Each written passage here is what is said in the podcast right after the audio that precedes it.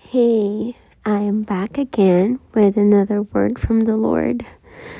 And you know, sometimes I wonder if there's fruits in all these every time I record, but I do believe in the power of the Word of God, and I believe that in His perfect timing, this will reach even at least one person who will need to hear this, and I can't wait. I can't wait for you to hear this, whoever you are, and I can't wait for you to know God's word for you. And I pray and I believe in my heart that as you listen to this, it will not just be an ordinary listening time for you, but it will be something that will empower you and will allow you to do the will of God for your life. And I just want to go straight to the wonderful word of the Lord. It's actually it can be found on John chapter 6, verses 1 to 15. It's quite a lot of verses, but there's no verse wasted, anyways. In John chapter, I'm going to read from the NLT version. It says it's the story of when Jesus um, fed the 5,000. In verse 1, it says there, After this, Jesus crossed over to the far side of the Sea of Galilee also known as the Sea of Tiberias.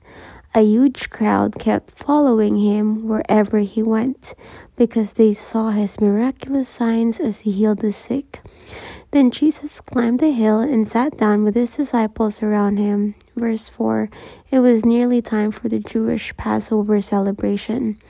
In verse 5, it says there, Jesus soon saw a huge crowd of people coming to look for him.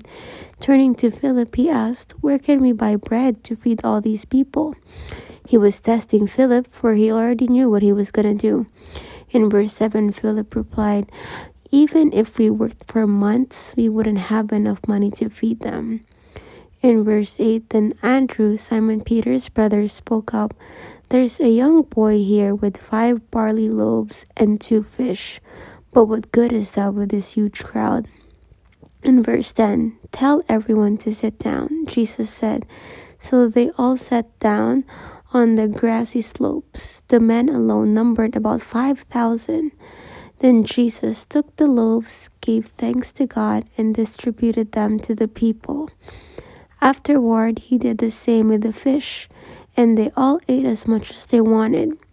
In verse 12, after everyone was full, Jesus told his disciples, Now gather the leftovers so that nothing is wasted. So they picked up the pieces and filled twelve baskets with scraps left by the people who had eaten from the five barley loaves.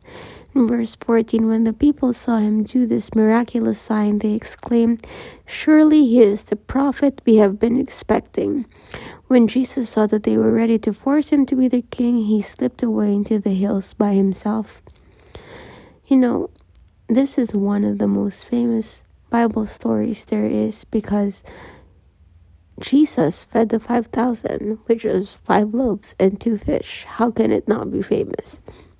But today, as I was reading this passage, and mind you, I've read this passage, I've read this story for um, how many times I've for I, I can't even remember, but um, today the Lord reminded me of one phrase, one phrase that may seem controversial right now, especially in our modern age. But this is something that He has placed in my heart to share with you as well as He was as I was meditating on it on His passages, on these passages, and it is the phrase, "You are not enough," and that's okay.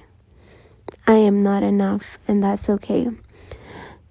And can you imagine having 5,000 mouths to feed? Sometimes our lives can can look like that.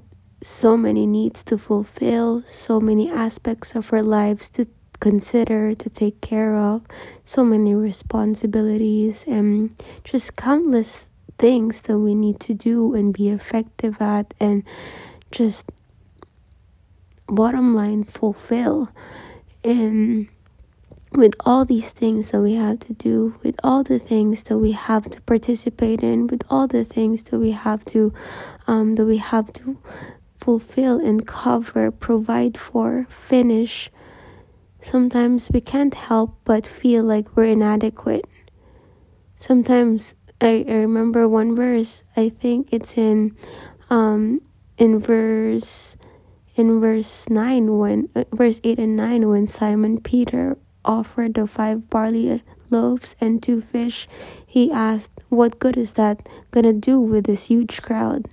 Sometimes it feels that way. What good is my um, talent gonna do with all these things that I have to fulfill? What good is my kindness gonna do with all these things that I have, with all these people that I have to love? What good is this in my life if there's so many things I have to consider? Sometimes we can't help it, maybe most of the time, our inadequacy is just so loud and it's so evident that we're starting to lose sight on how big and how powerful our God really is. But today, God wants to let you know that your inadequacy does not scare God. Your inadequacy does not intimidate Jesus. Your inadequacy does not have the power to hinder the Holy Spirit. And sometimes life can feel like there are 5,000 things that we need to do. There are 5,000 things coming at us once nothing for um waiting for their needs to be fulfilled by you. Um but and the Lord knows how you feel right now with a lot of aspect in your life. He knows how you're feeling with your family, with your relationships, with your school or your work, with your finances. He knows how you're feeling right now more than anyone he knows.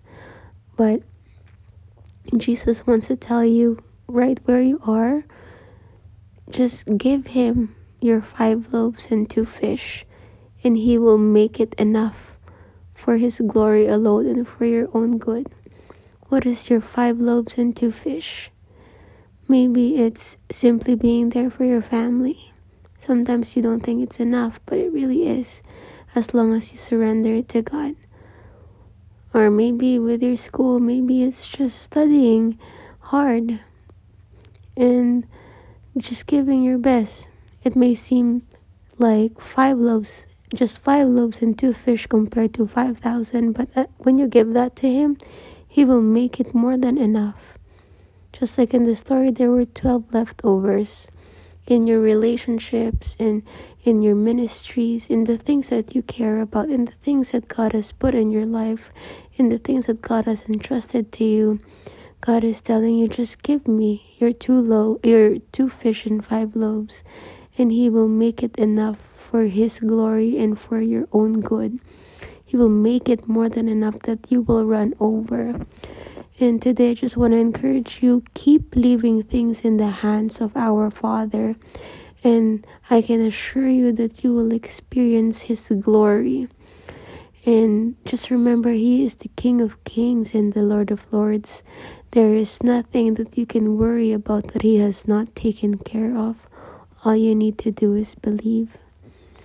And that's it. That's okay if you're not enough that with everything and with every social media post and with every person saying you are enough, let me tell you otherwise. You are not enough. You need Jesus. Your strength alone, your capabilities alone, they're not enough. You need Jesus. And you accepting and admitting that you need Jesus will open up a brand new level of peace that passes all understanding.